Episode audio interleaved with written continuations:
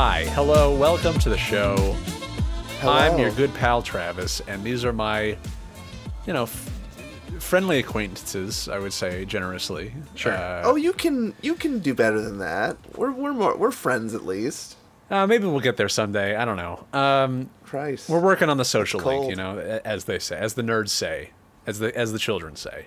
We're like level three. You know, we gotta get a few levels deeper. Scott, this is a reference I'm sure you're totally understanding. So completely. yeah, um, is it when you Is it you asked Persona? what, we, what you should be re- yeah hey good job you actually got it Oh. nicely done uh, very it was- proud Dun, of you. dun, dun, dun, my next guess was dun, was going to be Final. Fantasy, so I'll take that. oh damn I would play Final Fantasy it more if it had social links that'd be Okay. dope I don't know these things. uh, maybe the next Know one will. things. I've never Final Fantasy has just never gripped me in that way. I'm I'm even itching to play a, a JRPG right now, and I loaded up Golden Sun. you know what you know what I ne- I've been dying to try because I keep hearing it's like of of the same ilk as Persona Huh. is the uh, the Trails series have you ever heard that Trails. The tra- so it, it started off, I believe, Not with Trails in the Sky, which was a PSP game, and it's continue. It's ongoing. They're still making them. They make a new one every like two years. It's like tra- Trails of Cold Steel now, and they're all like eighty hours. There's like ten of them, but apparently they're phenomenal. And I uh, I, I bought one because I uh, during the hysteria of the Vita store closure, I actually bought the the the PSP game digitally, and uh, I, I have it loaded up someday. But I've heard that series is fantastic, and I, I, I am dying to give it a try. But it's a little budget, I think. It's a little bit more uh, more of a niche thing. So Uh huh.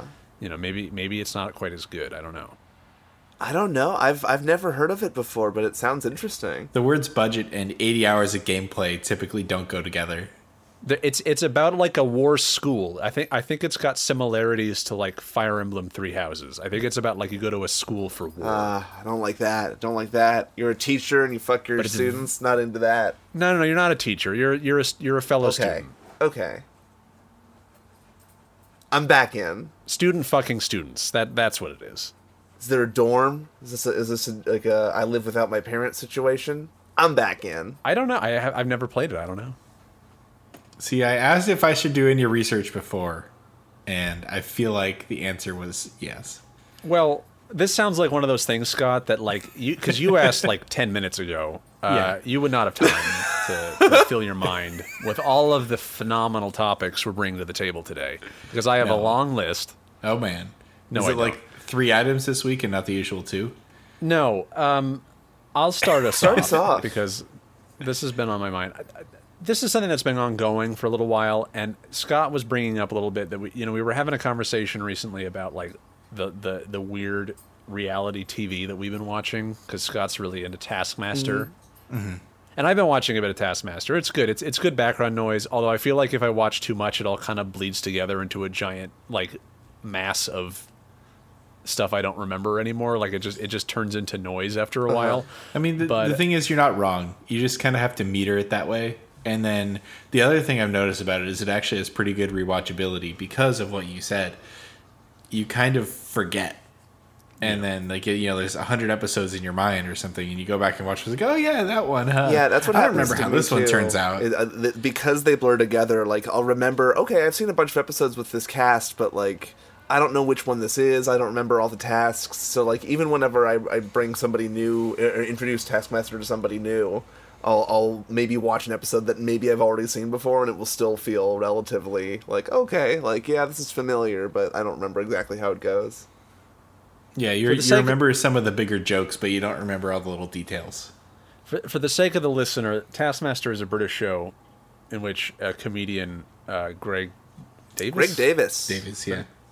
Greg Davies, uh, British comedian, uh, basically creates a bunch of silly tasks for other comedians to do, and then like they they either do it by the the rules set out, or they find like loopholes to get around the difficult rules, and uh, it's fun. But uh, it's also like just kind of a lot of the same temperature. It's it kind of is like a a level seven throughout the whole experience. Yeah. You know, you know what I mean? Like, there's not a lot of peaks and valleys. It's kind of like a consistent line. It, it doesn't Uh, but help. it's, it's good. It's it's definitely good background. it doesn't noise. help that the set is just like red. Like that's it. There's no mm-hmm. there's no other dominant color at all anywhere featured in the series. It's just red and white and cut It's- to clips of them and- doing the the the tasks. and gold and gold. Very like very very hot. So it just kind of all Yeah. because there's no difference in the palette at any point in the series so far. It doesn't feel different Yeah. at any point. I feel like that's also the culture they've kind of cultivated with it is trying to be like we want these people to be on their game the whole time, mm-hmm.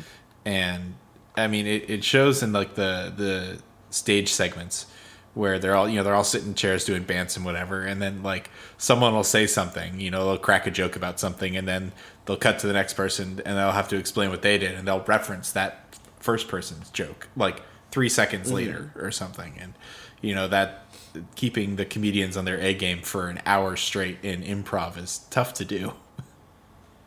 Yeah. But it's a very anyway, good show. Uh, it is a good show, but the thing that I've been watching kind of on and off for the last like month and a half, um, that I didn't, I didn't know this would be something I'd be interested in, but I got into the the the genre of um, hoarding reality shows. Oh yeah, Uh, shows about people who have fallen off the face of the earth and and, and have buried themselves in crap is it is fascinating to me because I think like there's a part of me that recognizes the bug in these people that mm-hmm. like I, I, I feel like if I was a mentally unhealthy person that would be what happened to me you, you know what I mean? Like, and, and and the thing that's interesting about it. So there's a couple of shows that that are on like YouTube and various places. There, there's the there, there's like a British show where like a psychologist kind of talks about it and tries to like deal with people. And I think her mother was like a, a hoarder too, so she's like kind of approaching it from like a uh, an empathetical perspective. And then there's like another show like another american show that's just kind of like oh look at these wacky people. And then there's an there's the a&e show which is like this two hour like every episode is this saga of like trying to go in and like fix the problem. And like it's this whole like big dramatic process to to save people from their from their disasters. And uh it's interesting because I think like there's kind of two different types, and that that's sort of the thing that you sort of start to pick up on in some of these shows. In that like, there's the one kind of person who has like something very dramatic happen to them, or like clearly had doesn't have closure about something, and so they like attach that emotion to objects, and they can't let anything go. Like maybe a, a family member passed away, hmm. or a relationship fell apart, and suddenly like they can't process that adequately and like they they any getting rid of anything starts to feel like they're losing that person over again or or whatever it is. and then there's the other kind of person for whom life is just uh, a misery and they're not collecting anything they're just living in garbage and they don't give a shit and they pee on the ground and they live with cockroaches in their bed and it, it- like I, I there's no I there's can't no order to the the way they're getting stuff. It's just oh that's free. Well I'll take it then. It, you go into the bathroom and it is McDonald's cups stacked by the millions. Oh God. it, it is like It, it's it- not like it the is- people with newspapers who are like, so this wall is the 70s and this one is the 80s. Except those people have like some amount of emotional attachment to Yeah, the that- to that's the- what I'm the saying. collection. This is just a the, disaster That's the first. zone. That's the first type because those types have like they have an intention of like, well, I'm going to do something with all of this. I'm going to make a museum. I'm going to fucking buy a bigger house and organize it all. And of course, that never happens. But Hmm. like, it, there was an episode of of the A and E show that was about this woman who lived in the Midwest and she had a house and like she was a grandmother and she just like didn't give a fuck about anything and she her grandkids had to live with her because their mother like went to jail or something and the kids were talking about how like oh yeah she uh she she would like sit on the couch and when she had to poop she'd pull out a cup Oh my God. poop in it and then dump it on the ground in front Oh of her Oh my god. No. and so like when the crew came to like fix the house, they would like be shoveling up garbage and they're like, "What's all this mud on the ground?" Like it's caked mud. It's like 10 inches of mud. And they realize it's human shit. They couldn't smell On it. the They ground. couldn't tell just by the smell alone. It, w- it had been there for like 10 years. so it had all, ca- like, everything smelled like rotting garbage. And so, like, how would they know? Like, everything was terrible. And these kids had to live with her for like two years because their mother, like, went to jail for selling meth or something. Jesus. And, and, uh, and also she had animals who were chained to the wall. And, uh, and and and they and she would lie about everything too. She would they were like, "Did you really poop on the ground?" "No. I didn't poop on the ground." And they're like, "Yeah, you did." And then and then she was like, "I took care of them perfectly fine." And and and the thing that I notice is that every single person that, that in every episode of the show who lives like this says washing the same way. They say washing. Mm. Every single one of them. They all So they're say all they're all from the Philly, Jersey, New York yeah, area. they, and- and so this woman was like, they were like, your your grandkids, they didn't have clean clothes, they didn't have clean sheets, and she said, no, I washed them, I washed them, and it's like you can't wash dog urine out of clothes, you crazy old bitch, you can't do it. And this is the part in the conversation where I want to circle back and I want to say Travis says that he recognizes the bug.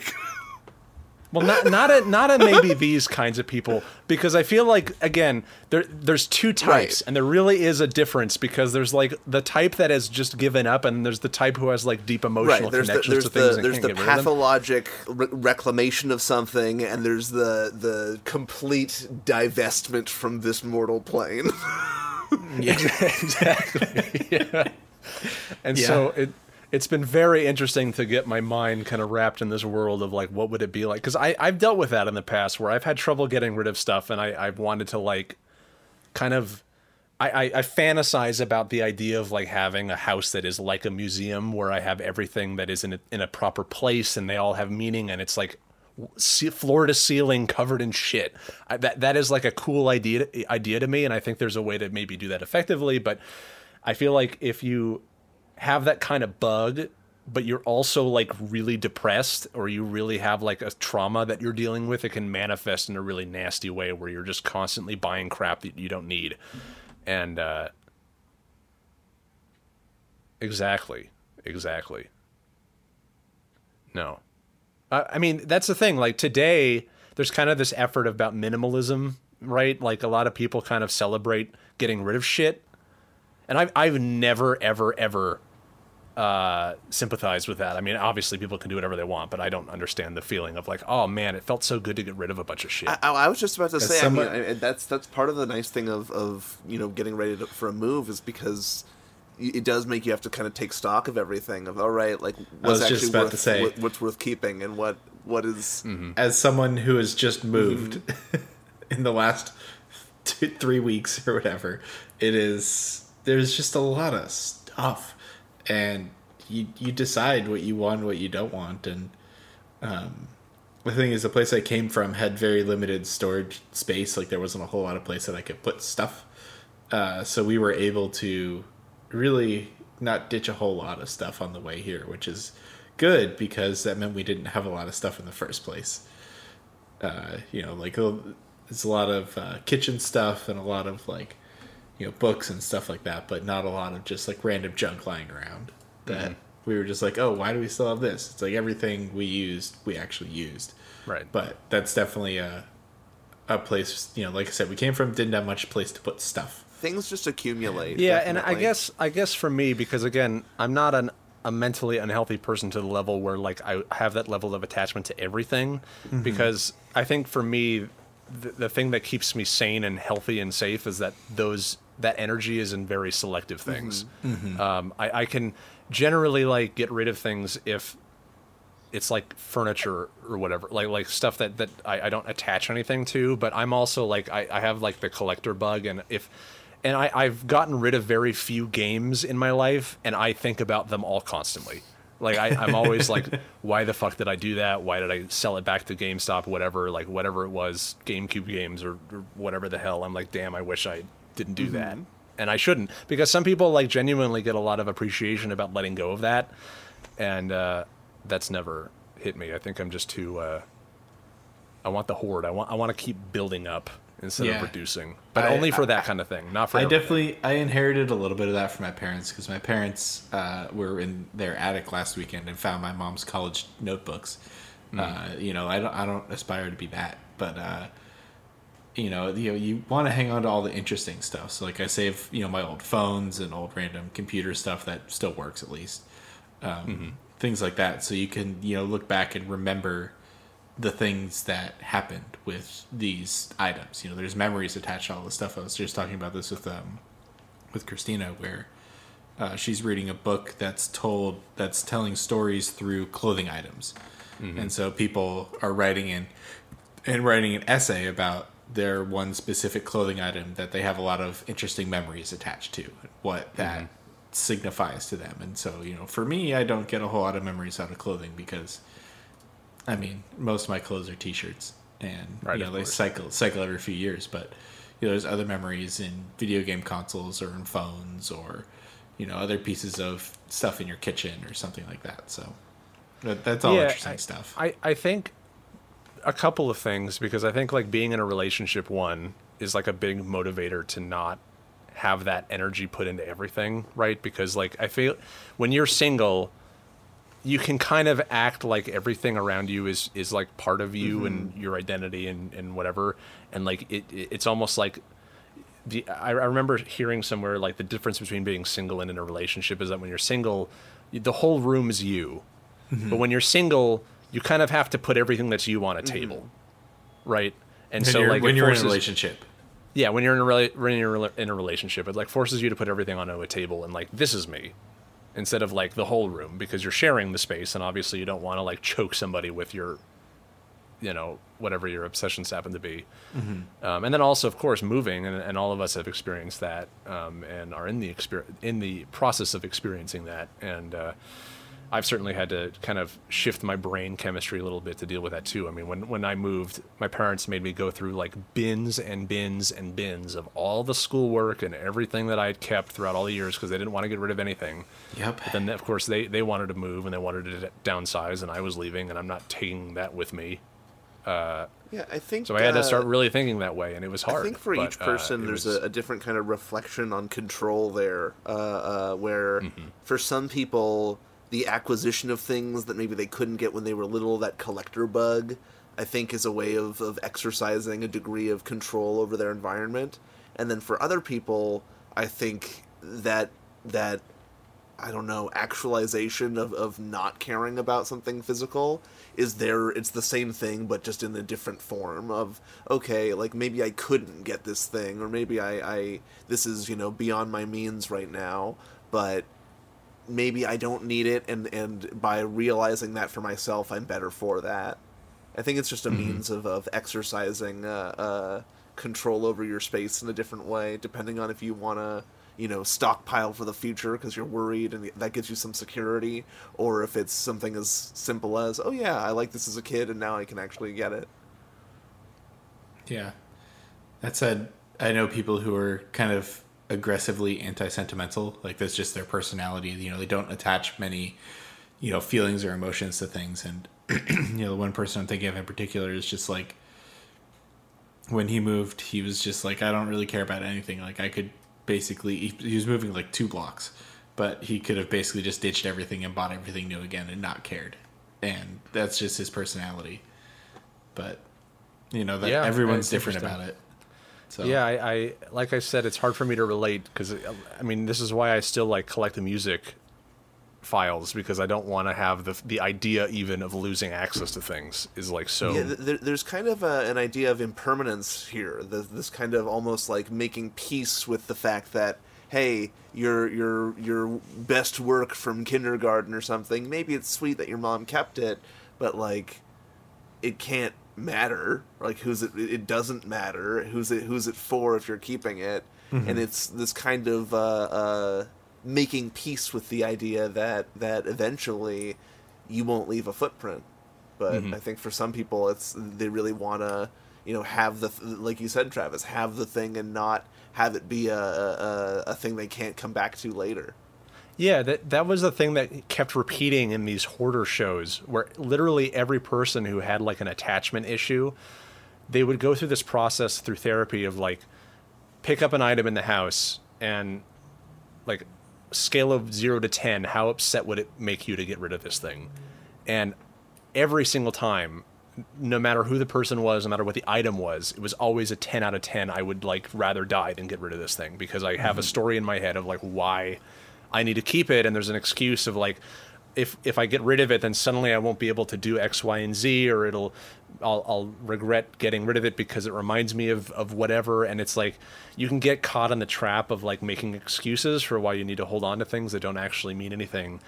And uh, it's it's really amazing how how much that can affect people. Again, I, I'm lucky that I don't feel that way about literally everything in my apartment because if I did, I would you know obviously have that level of issue, but. I do feel that way about some things, uh, definitely. So again, that's why I relate to it. Um, but it's interesting because I do, I do, I, I do wonder. Like, I mean, I, is it healthy to want or, or to be that detached to like be fine with getting rid of literally everything? Maybe it is really healthy, but part of me like mean, feels like that's not. Certainly, there has to be a gray area between being a dragon with its hoard and being an ascetic, right? Like, Mm-hmm. there- There's part of part of your personality is the things you keep around you, and if you keep Right. nothing around you, then you know what's what's interesting about that. The fact it that there's reminds me of that like- it reminds me of that old meme of like i can't believe some guys live like this and it's like a picture of like a room with a wooden chair and a bed frame like Yeah.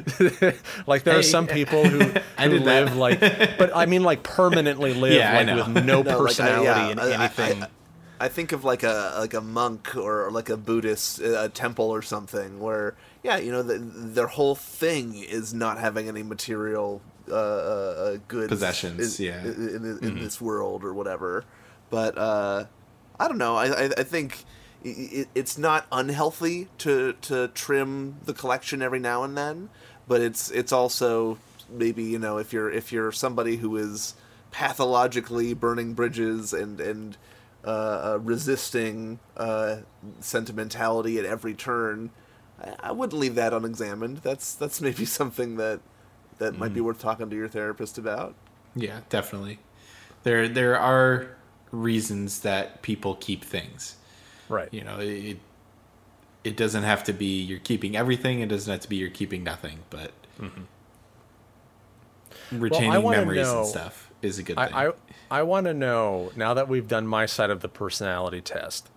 If you were like both of you, if you were like significantly less healthy than you are currently, what do you think would be your vice? Like what what would you turn into if you were like if, if let's say you're a five to eight currently, if you're a zero on the scale of like mental health, would would you be an alcoholic? Would you be on the street? Like what what would that look like? And because again, I I can see very clearly what I would be, and that would be buried under a pile of shit that is worthless. Uh, but I want to know what, what would what would that look? Like? Maybe this is too personal, and if it is, yeah, that's I, fine. I don't know how fun this is gonna be, but I'll tell you. Like, I'll, I think uh, uh, if if I was first of all, absolutely, I have a I think an addictive personality. If I if I was was raised in a in a different environment, I think my my body chemistry. If I had gotten into drugs at a younger age, it would have ruined my life. Um, no argument there at all. But I think uh, that aside, uh, uh, I think just personally, if I was like non-functioning at what I'm worst at, I guess. I think it would be I wouldn't trust anyone. I would be super paranoid and and I would be uh, like sociopathic in in trying to figure out everyone's motives around me. Everyone's has to want something from me in order to be talking to me, and likewise, like everything would be transactional. Like Right. I wouldn't talk to you unless I wanted something either. Um, and Yeah, I think that I- just comes from uh, like a distrust and having been in a, a situation where where I feel like I, my my trust was breached. That I I would just be completely paranoid with all my relationships. a, a few years ago we played around with this like personality grading thing called the Enneagram. I remember mm-hmm. sharing this in our in our group chat, and mm-hmm. the fun thing about that is that it actually does lay out like what you look like at different health levels. Like if you're a very healthy person, you're fulfilling all of the types goals and dreams and you're being an excellent model in society and in, in this unique way that that personality can provide to society. And then if you're a zero it's like here is what that what that turns into at its mm-hmm. worst uh, and i remember that kind of being the deal for yours i feel like. It was like very much associated with you, you're you, whether you're healthy or unhealthy is very much associated with how you are relating to other people. Kind of like do you trust them to accept you as who you are yes or no? And that's like the question that is kind of revolving around your personality type almost.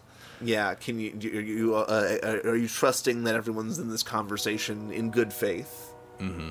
Shout outs to the train. I don't know if you can hear that, but I bet Yeah. it'll, it'll show up. no i can't if, if it's there it's a little flavor for the soup you know people will just have to accept soup. it you know Yeah. we're One having more real bone talk tonight it's going to be fine Anyway, apparently it's my turn now. I've been thinking about it while you guys have been talking. I feel like um, there's a reason that I've always, you know, since uh, you know, since I moved out for college or whatever, I've always lived with a roommate, you know, and I think the reason for that is I think I would become a shut-in. Um, I need, I need people to do stuff with, and if there's no one to do stuff with, then I just stay inside and I watch TV or I play video games or you know I, I don't do anything.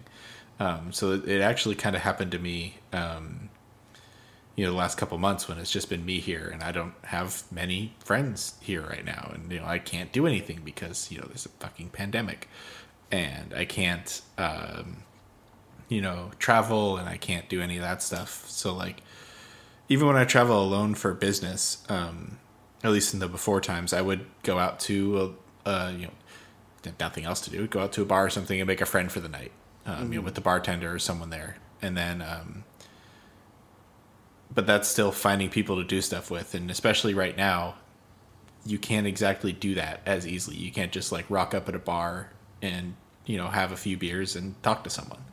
Um, and so, I think if I was the unhealthy version of myself, I would just become a shut in and just never leave. I would like go out and get food and come back and eat it, and then that would be the end of that. And drink a lot. So, I think that would be my situation. Yeah i i uh That I probably go to a lot of baseball games by myself. I think that's true of a lot of people. I feel like a lot of people um, could easily fall into that pattern, um, and I, I feel like a lot of people do at various points in their life um, Well, it's hard find to themselves meet in a people situation once- where it's like very easy to do that for extended periods of time. meeting people Yeah, as an meeting people as an adult is very difficult. Yeah, once um, you're out of the school system and there's there's no like common life experience that everyone all shares, it's mm-hmm. very hard to I think meet new people because there's not that excuse of oh we just happen to be in the same class or we happen to be at the same school or or whatever. Mm-hmm. And also, like if if you're like a true introvert, your default is to not seek it out, mm-hmm. like unless you really put effort into it because you're aware you need it. You know what I mean? Like I feel That's- like extroverts take would- that for granted. Like That's they what would know, happen like, to me at uh, on business trips. It's just like if I don't go out of the hotel at night, all I do is go to work, go to lunch, go to work, go to dinner, Oh, yeah. go home. and, and you don't realize else. you you need the human connection until like it's way too late right Yeah. because like i've been there too where i'm that type of person where like i can i could go days without speaking to another person and not realize that i'm missing like an essential part of human life mm-hmm. like before until like i start going insane. Like because it's just not a natural drive for me to seek it out. Whereas for some people like they can't go a day without seeing or talking to somebody. Like it's just a, it's a natural drive and there's no way they could possibly fall into a pattern like that because it's just mm-hmm. speaking and being around people is like breathing and eating to them uh, and it's it's such a natural thing that they need every day and um, yeah so I, I feel like that that's definitely very relatable Yeah. Yeah, I will say one of the better places that I made friends, at least in you know in Seattle, um, was there's a brewery near where I lived, and so I would always go to bar trivia there and just go hang out there. And I got to know the bartenders and other people around there, and they actually became really, really great friends of mine. And uh, and I went there with the guy who used to live with me. So we would just you know like both get home from whatever we were doing that day and kind of look at each other like, oh, want to go to the bar? Okay, and we just go. Um, and so making friends like that is easier uh, because you're uh, going there with someone. There's other interesting people there, and also booze. That helps too.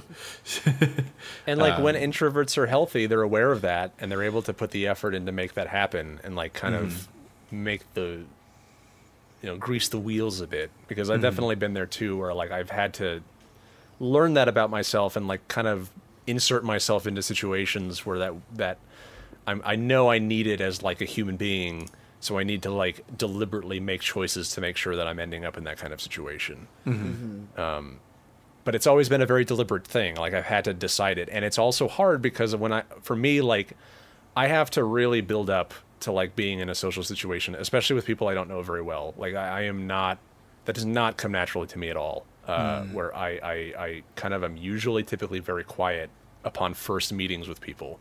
Yeah. And so it takes a long time for me to like build up confidence to like actually engage and. uh but it's it's funny because like right now I think I'm the only one of the three of us who works permanently from home uh, every day. and that was the easiest transition for me. Like I, I went home and I was just fucking stoked, and I am still like totally fine to to get up out of bed, walk to my desk, work a day, and then chill after that, and that's it and I could do it for a long time more and probably not like have like a bubbling of effects from that come out. But uh, I still have to make sure that that I'm addressing that in a lot of ways, and it's it's uh, difficult to remind myself to do that. So It- It's a surreal window of time right now. Actually, I've been I've been slowly like my parents been having people over. I went over to someone's house the other day, and like the masks are starting to come off. Like it, it, we are safe again, but it's weird. It feels unusual to be in like a room full of other people again, and it, it's it's. I think that's still going to take some getting used to. It And- definitely will. I, I'm not sure when, you know, like uh, when people are gonna feel used to going out without masks at all. Like personally, em- it's just an instinct for me of like, okay, I'm going out, put put the mask on, Yep. and unless I'm like going to someone's house or something, I don't see a reason to take it off. Hmm. Yeah, I mean, it, it, I've been going to work pretty much this whole time because I used to work for crazy people, and also working in manufacturing, you have to be in the place to do the thing. of course, um, and going on trips and um, stuff like that is just you become okay with whatever level of risk you have to have. Because you know i obviously want to say no to a business trip in the time when the company's cutting people but that means you know i have to go on planes that means i have to go out to dinner and lunch every day and you know all the stuff that i wouldn't do at home. And it, as long as you're taking care of yourself and making sure that what you're doing is okay and you're not you know licking doorknobs and you're probably going to be okay is what my experience was. Not to say that that was true for everybody because it was definitely not.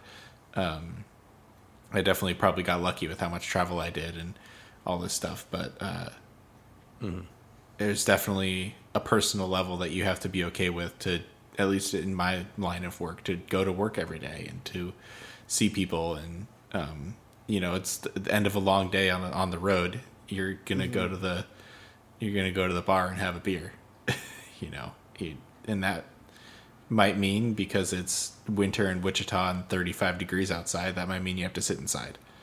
So that's kind of the the rub with that it's an interesting situation and dynamic that's brought about by necessity rather than want.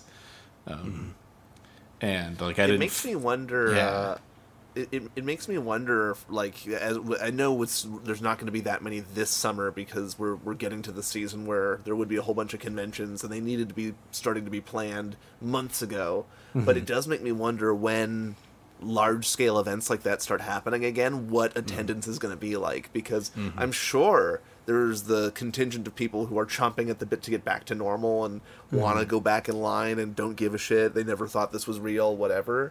Mm-hmm. But I also know that there's a large contingent of people who are just nervous and kind of used to not going out and realizing that they don't really miss it and like I think that that i- it's not a, a, a, a direction with a lot of uh, initiative, but I can see it having a lot of inertia, if that makes sense. I can Like- see like uh because people have been staying at home, they would choose to stay at home to continue to stay at home and not go to large events I, like I was that. reading that there's or listening to I think uh, a political podcast about how they were kind of discussing that there's kind of this issue about in, in a lot of communities of, of portions of the communities being overly uh, cautious and quarantining a little too hard and probably taking it seriously to a point that they're um, neglecting their human needs uh, for the sake of, of kind of the hysteria around around the par- quarantine. Not not saying that it's not justified, but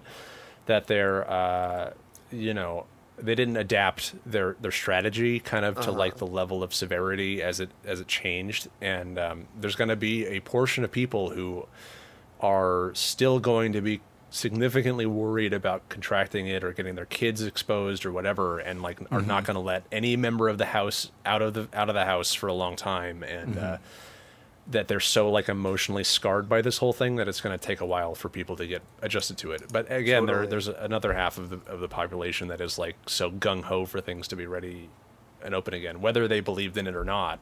Because I'm sure there are people who took it very seriously and, and masked up and got their vaccine who are super duper eager for stuff to go back to normal, but we're just Oh, smart enough to not, you know, fall into the trap of, of that dictating their actions. Um, Yeah. so it's going to be weird. There's definitely going to be portions of, of people who were like perfectly happy to uh, live this way. Uh, and in a way, I'm kind of one of them. My, my company has been talking about how like they're going to give us the option gradually.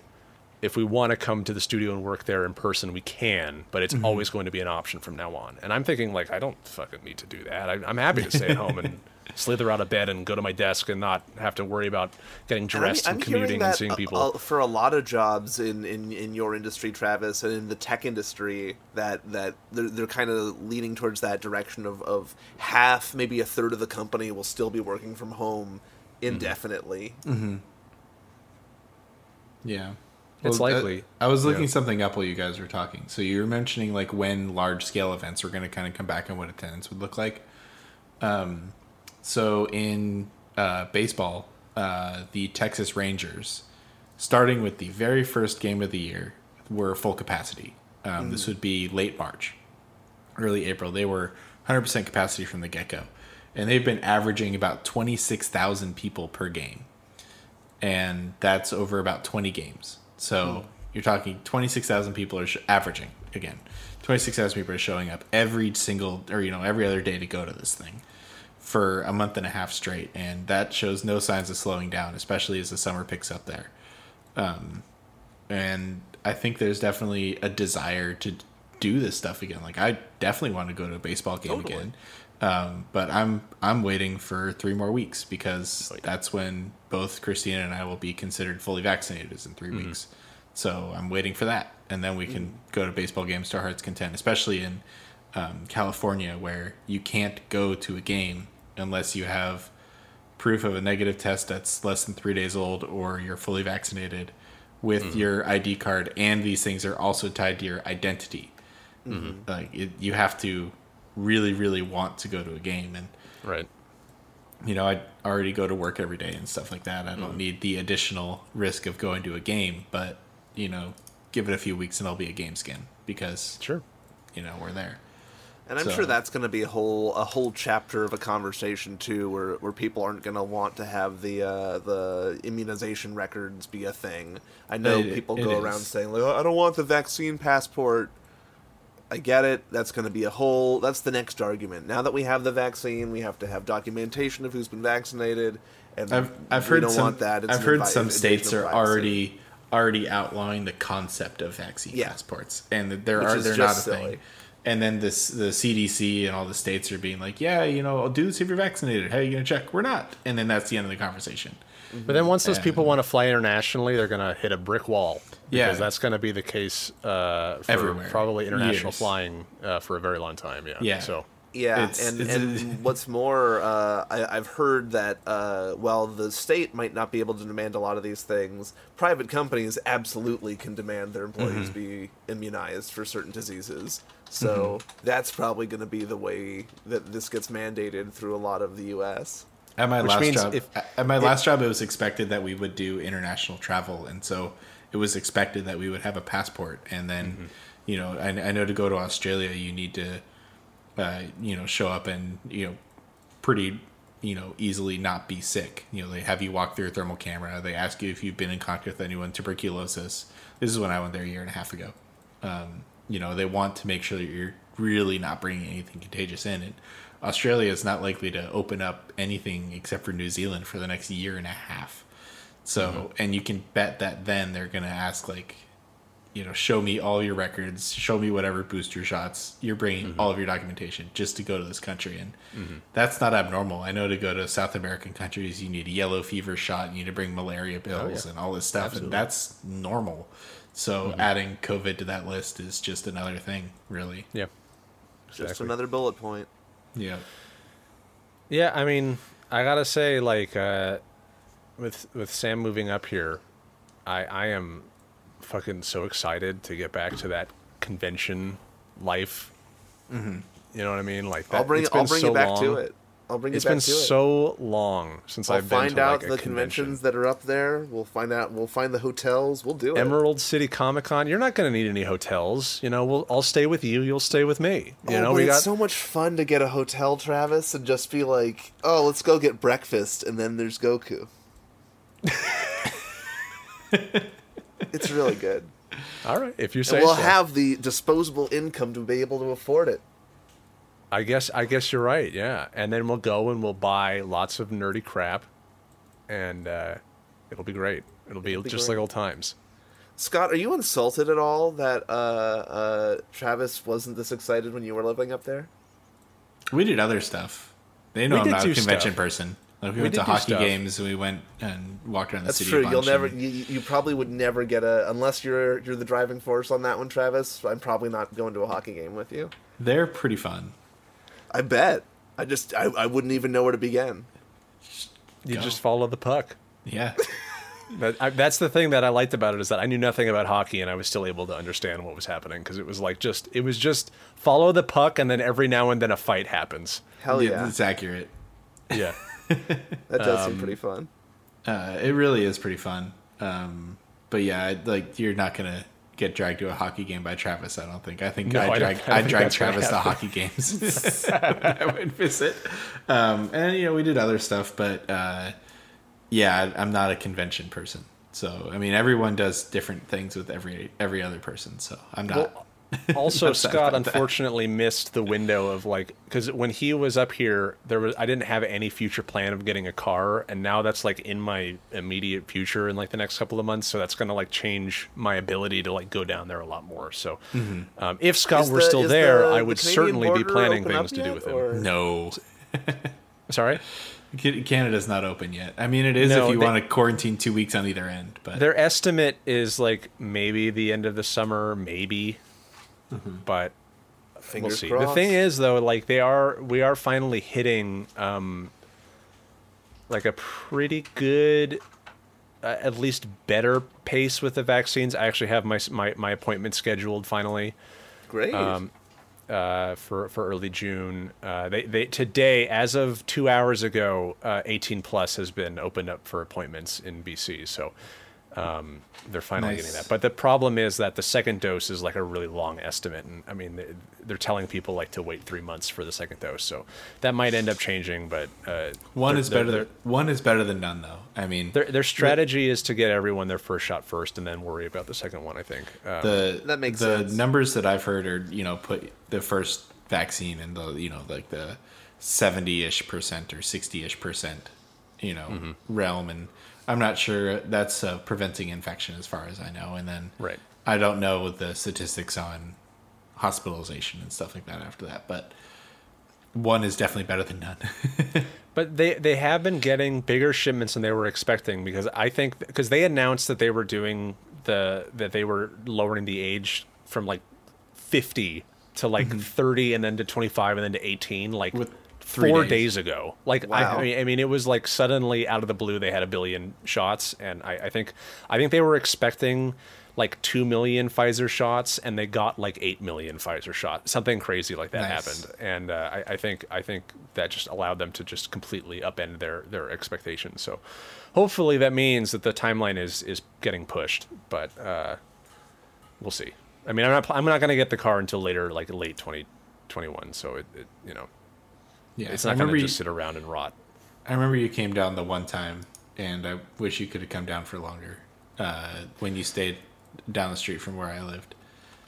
But Yeah, it was. I know that was fun. thing. It was a one night trip, but it, I wish we could have been there for longer. Yeah, Yeah, it was a good time though. we had a breakfast. Sam. We had like the one of the best breakfasts I've ever had in my entire life, uh, and I, I hope you will you will discover this place as well. It is a it was a Chinese restaurant turned into like a shitty diner. Oh, Scott's taken me there. I know. Oh, Yeah. you've been there. Okay, yeah, good. good. It's one good. of my favorite places to take people. that place is great. I had a chicken fried steak, first meal of 2019 or whatever it was. Yeah. Damn. and I it was think just, 2019. uh, so New good. Year's special. Yeah.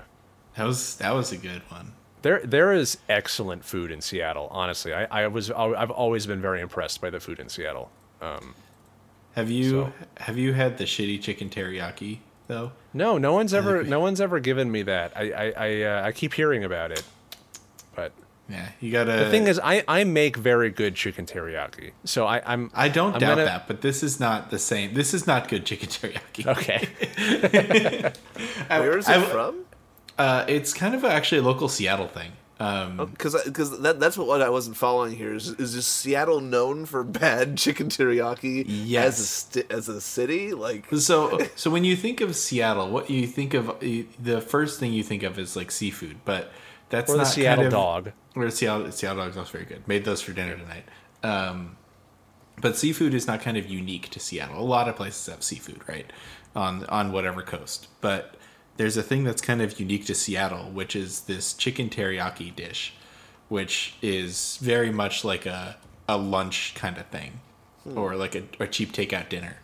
And it is a pile of steamed white rice with a pile of um, like marinated and grilled chicken thighs that are you know cut into strips, right? Uh, that are kind of burnt, so- very thickly sauced with like a sticky sweet kind of glaze, and a little teeny side salad with like sugary sweet like dressing, and that's it. And it, it- trust me, this is really good. You have to get It's it. probably really inexpensive too. I'm guessing. yeah. The whole thing like- costs like nine dollars. yeah.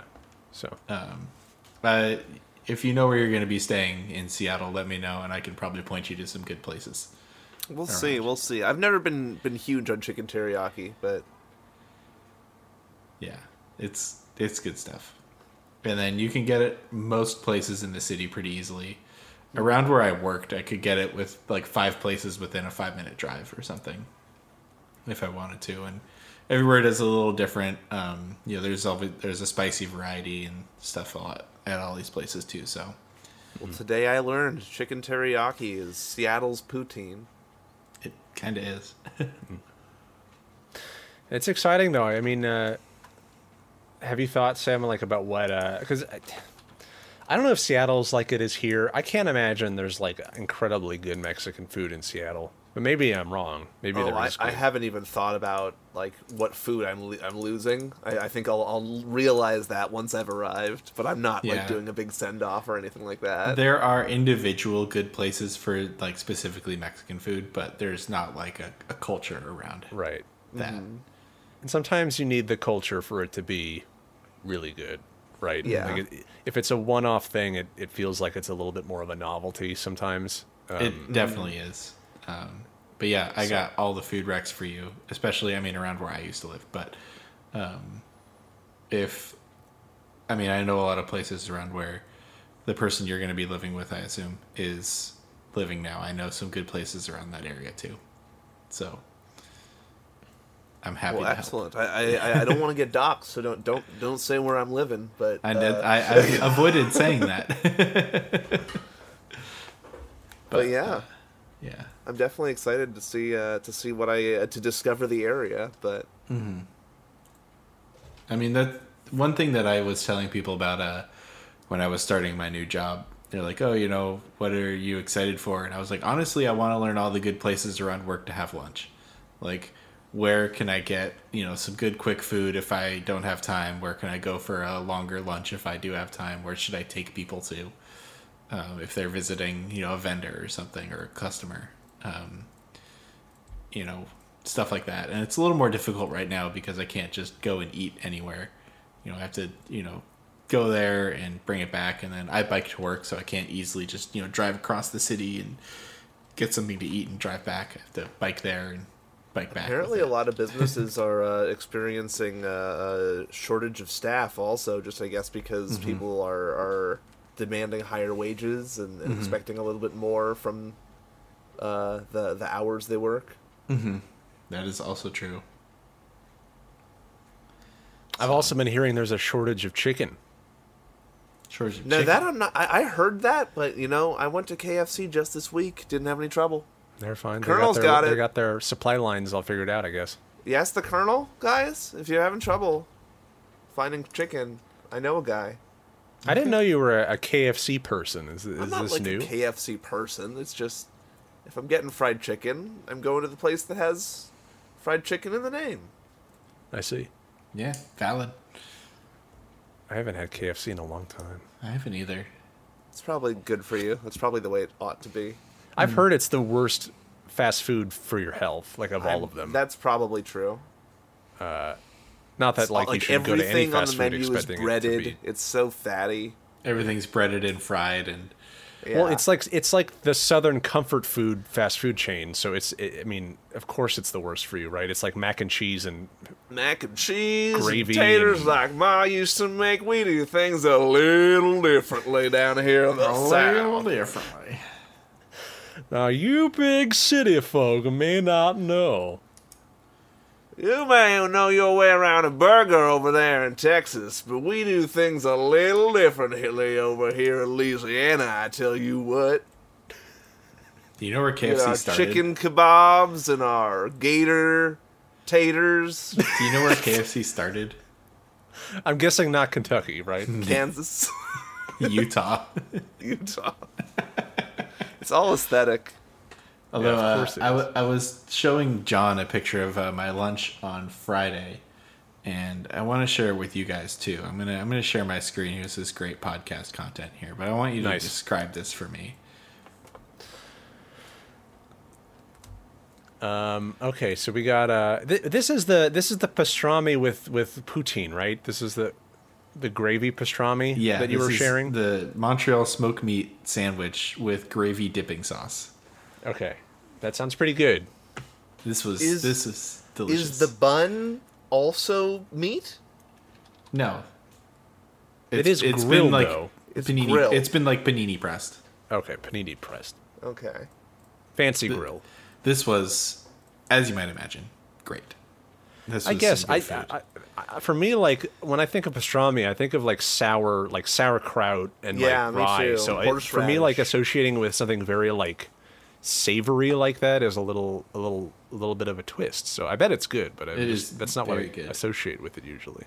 This is also this uh, this fried chicken sandwich. More good podcast content. Oh, here. that's, Yeah, all right. good. Scott's just showing us his, his Scott, Google Scott's Drive doing. of uh, food yeah, we got to find a new topic. Sam, what's on your mind? what did, what do you what did you come to the show with today? What did I come to the show with? Gosh, uh, you know, I, I I bring to the show what I take with me, which is the the smiles and laughs of all the children across America. So That's bullshit. Uh, you better come up with something better than that. Uh, Um, I'm very, I'll, or else I'll be quite disappointed. You know, I, I, I this last this last uh, uh, week, I've I've had a lot of visitors. I, I met with a friend of ours from high school. I met with a friend of mine from from college just yesterday. I met with a couple friends from middle school over Zoom not so long before that. And you know what's got me thinking? The past was great, but let's turn the page. It's good to look forward and not dwell on the past. I Yeah. like it. I like it. So uh, uh, to all you, all you thinkers out there, thinking, hey, uh, what about that embarrassing thing that happened in middle school? Yeah, everyone still remembers, but it happened so long ago. Don't worry about it. everyone still remembers, but turns out nobody cares. Yeah, everyone still remembers, but nobody cares. Yeah. I have my reunion in a few weeks. Are you gonna Oh, go? yeah. Oh yeah, I'm gonna go. Wow. Um, I'm gonna I'm gonna go. Zoom, Zoom, re- reunion on Zoom. yeah, it's gonna be weird. Uh, I mean, I'm not like worried about it because I don't really, frankly, give too much of a shit. I was excited for our reunion until it was on Zoom, and then it was just like, oh no, that seems like a terrible way to spend an afternoon. See, I, I'm kind of excited for the awkwardness. I feel like that'll be funny. Um, I think we're at that point in the timeline, maybe for you, because Maybe. because because for me, i i when when when our reunion was going on, I don't know about you, Scott, but for me, it was definitely like peak annoyance of Zoom. It was peak. Okay, we just got on a Zoom call with 16 of our relatives because somebody just learned how to make a Zoom conference call, and everyone's talking at once, and no one can hear each other. And so, like, the idea of breakout rooms was novel, and even then, it was just like, ah, I don't know. Yeah, I, I think What? I think what helped it for me was that the email invitation was not being cute about it. It was like, we know you're all gonna w- not want to do this, but we're gonna Well, try. I, I would say I, I think it's because it was kind of cute about it because the, your your your class ambassador kind of knew the, the the correct mood of the of the class. maybe. Because yeah, you're right. Ours was very authentic. It was very just, hey, here's the reunion. And then when they found out it was going to be on Zoom, it was very much you know like, oh, it's on Zoom, but we'll give it a try. Like we can't wait to see you. Like, yeah, because it was too like earnest. it was like a month and a half into this. Yeah. And I mean, it's been a problem with conference calls and video calls forever, but it's been driven home with the 16 person calls of you can only have one conversation on a video call. Mm-hmm. And there's not a whole lot that 16 people can talk about as a big group. And you, I- even I'm if sure you're it's standing going to in be a pass the mic kind of thing where it's like everyone's going to get their moment to give their update and that's it, right? Like, Yeah. I- which is fine. I don't mind that, but I don't mind yeah. that uh, in person, but but I I don't want I didn't want that I didn't want that when it was when it was our turn. No. because I, I remember you were like thinking about going like up until it happened. Like you I were was really super considering excited it. for an in person reunion. I'm Yeah. all about that because I that's probably would have. I probably would have flown down for it. yeah like that's in the physical space. You know, you can mingle, you can kind of be casual with conversations. It's nice. You can I think leave. I was even leave planning no initially notice. to go down for your reunion Yes, too. the, like, the I think plan was invited I was going to bring a bunch of my friends, like like Yeah. you, and then you know all the people from our graduating class, and and uh, uh, you know the people who I wanted to hang out with. If if it was awkward, I would just hang out with them for the whole evening. But that's the problem with with Zoom. It's like okay, there's only like for our reunion, I think like five six people showed up. So it's just like. this is everyone. Like you're just now trapped in an awkward conversation with these people, and you can't, you know, mingle away. Yeah, you can't mingle away. You can't have a different conversation. You can't, you know, Irish goodbye without being really awkward about it. Mm-hmm. And yeah, it just didn't sound appealing to me at all. But Maybe, maybe in another four years, yeah, maybe Yeah. for the 15. maybe for the 15. Did they do a 15? I thought it skipped right to 10, or, or Uh, from 10 to 15, 10 to 20. And they'll probably do a 15 for like our two years. Okay, I would to, imagine. to make good for the one we missed. yeah. I see. Yeah, I mean, sounds fun to me because it sounds. I mean, I I went to the five year one and I had a good time. Uh, it was just a lot. They gave us a very nice steak dinner, and uh, I got to go to our, our our drama teacher put on a an impromptu class. So I went to that and we uh, we we did acting for for an hour. uh, and some of the people there were insufferable. Who I did not know. They were like, you know, thirty. It was like their thirty year reunion, and they were like very uh, not funny, uh, trying to be funny.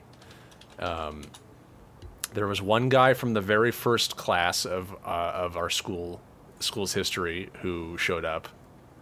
He was very old, Oh, and he uh, talked about how uh, they used to make him do uh, Latin chants. And that's what they did for fun back in the fifties Oh, uh, at, at our school, like no. like mass, like in, at mass, yeah, and they all had to learn the the the monk the monk chanting. yeah. So, yeah, it was fun. I had a good time. but the thing was, is Well, that everybody who showed up, everyone who showed up in my class, we were the only ones there who were were unemployed. Uh-huh. You know, no one had done anything yet, so we all showed up and we were like, "Hey, what have you been doing?" I graduated and now I'm sitting at home. What are you doing? oh, I'm working at a store. I mean, that, that that makes sense with the timeline, right? Four years Yeah. of college, one one year after that. It's hard to have a job straight out of college. and and the people who did were too busy or didn't have enough money to travel, so they couldn't make it. So, I just spilled water all over my front. That's gonna be good. well, it's not a video podcast, so if you hadn't said anything, no one would have known. Got my big old cup here. Just sometimes the water goes in my mouth. Sometimes goes all around it. That's I get that problem sometimes when I pick up a can and I had recently gotten a new can of beer or something, and I'll forget how full it is and just spill it over my face. Well, Scott does this thing that makes me feel like a fucking idiot. Where whenever I'm around him and I get like excited and I I'm drinking something, I have a habit of like of spilling shit on myself a lot when I'm just talking too much. And Scott, every single time that has ever fucking happened in front of you, you just go nice, Nice. and it, it makes me feel like the like the lowest of the low. Like I I just I I, I fucking hate it. I'm not going to It's like, stop now. You're acknowledging that you know that you noticed my flaws. I, I just oh, it's it's terrible. I, I literally could not care less about it. It's I know. When you I'm do sure it- that's just like an instinct for you. That's just Yeah, like it the is. jerk. Just nice. This And then we move on. Like I don't draw attention to it. I don't I- like dwell on oh, it. I and don't. Then I, just I move don't on. move on, Scott. I don't move on. I'm still there.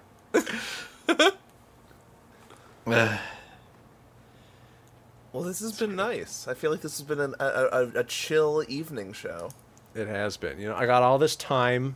The the the mail didn't deliver Mass Effect trilogy remastered in time, so Oh. I'm sitting with my thumb up my ass, waiting to start a new adventure with Shepard. It's gonna be tomorrow, I guess, but I'm gonna be busy tomorrow. It's a work week. Wait, So- wait, wait, wait, wait, wait. It, it's what was that helmet that came? Well, that was the collector's edition, which did not come with a game, uh, because that's how EA does that. thing. That's that's embarrassing. So there's a okay on the surface because that's how everyone reacts to that, and I, I agree. It's like why the fuck doesn't it come with a game? Yeah. If it cost sixty dollars more and came with a game, I would still buy it. A Yeah. and it makes sense in the sense that they first off they only sold it on the Bioware store and like they didn't have that many of them, so they didn't want to make like an Xbox One and a PlayStation One and a PC One. This way they can Yeah. just sell the same one and it's applicable to all three. Yeah. So I I understand it on a practical level. It's still like surface just looking at it like you're selling a a collector's edition that comes with like a game case and it doesn't have the disc. Like what are you doing? Because it did. It came with like a fancy steel book for no for no with no disc, Right. and uh, it's it's very silly. But I guess that's just they're doing that now.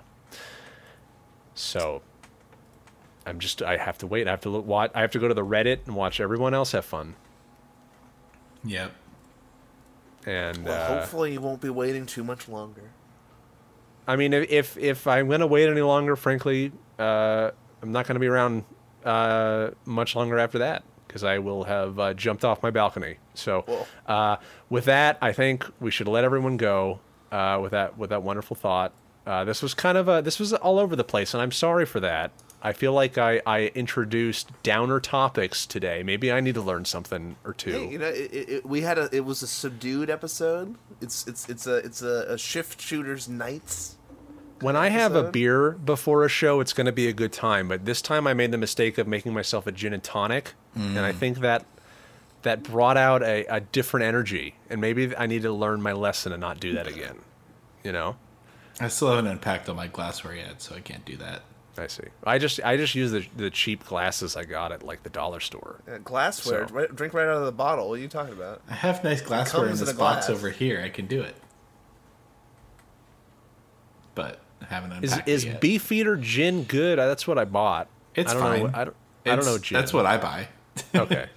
Uh, I didn't know if I was being an idiot. It's so not I like bought that. plastic bottle cheap, you know, swill gin, but it's also not like, you know, Bombay Sapphire or something. It's it's fine Is Bombay Sapphire good? Should I get that next time? if you want to spend twice as much for not a whole lot more quality. Sure. Okay. Good night.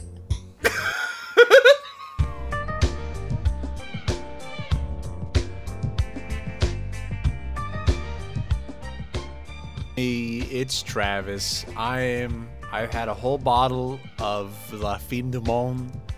I'm a little out of it, but I'm gonna try to do our our ending anyway. Uh, special thanks go to Aesthetics Please. Aestheticsplease.bandcamp.com is where you're gonna find his uh, sweet tunes. Uh, not to mention uh, music.businesscasual.biz find some other other good business casual stuff there. Our music is uh, provided generously with his permission. He's our favorite our favorite musician of all time, better than the Beatles. So uh, you should definitely check him out. And yeah, I hope uh, we we don't have any. Um, any social media or email address or anything, so you, uh, there's no way to contact us. So uh, you want to ask us a question, uh, I'm sorry, you, you just you just can't. So that's uh, that's it. Hope to see you next week.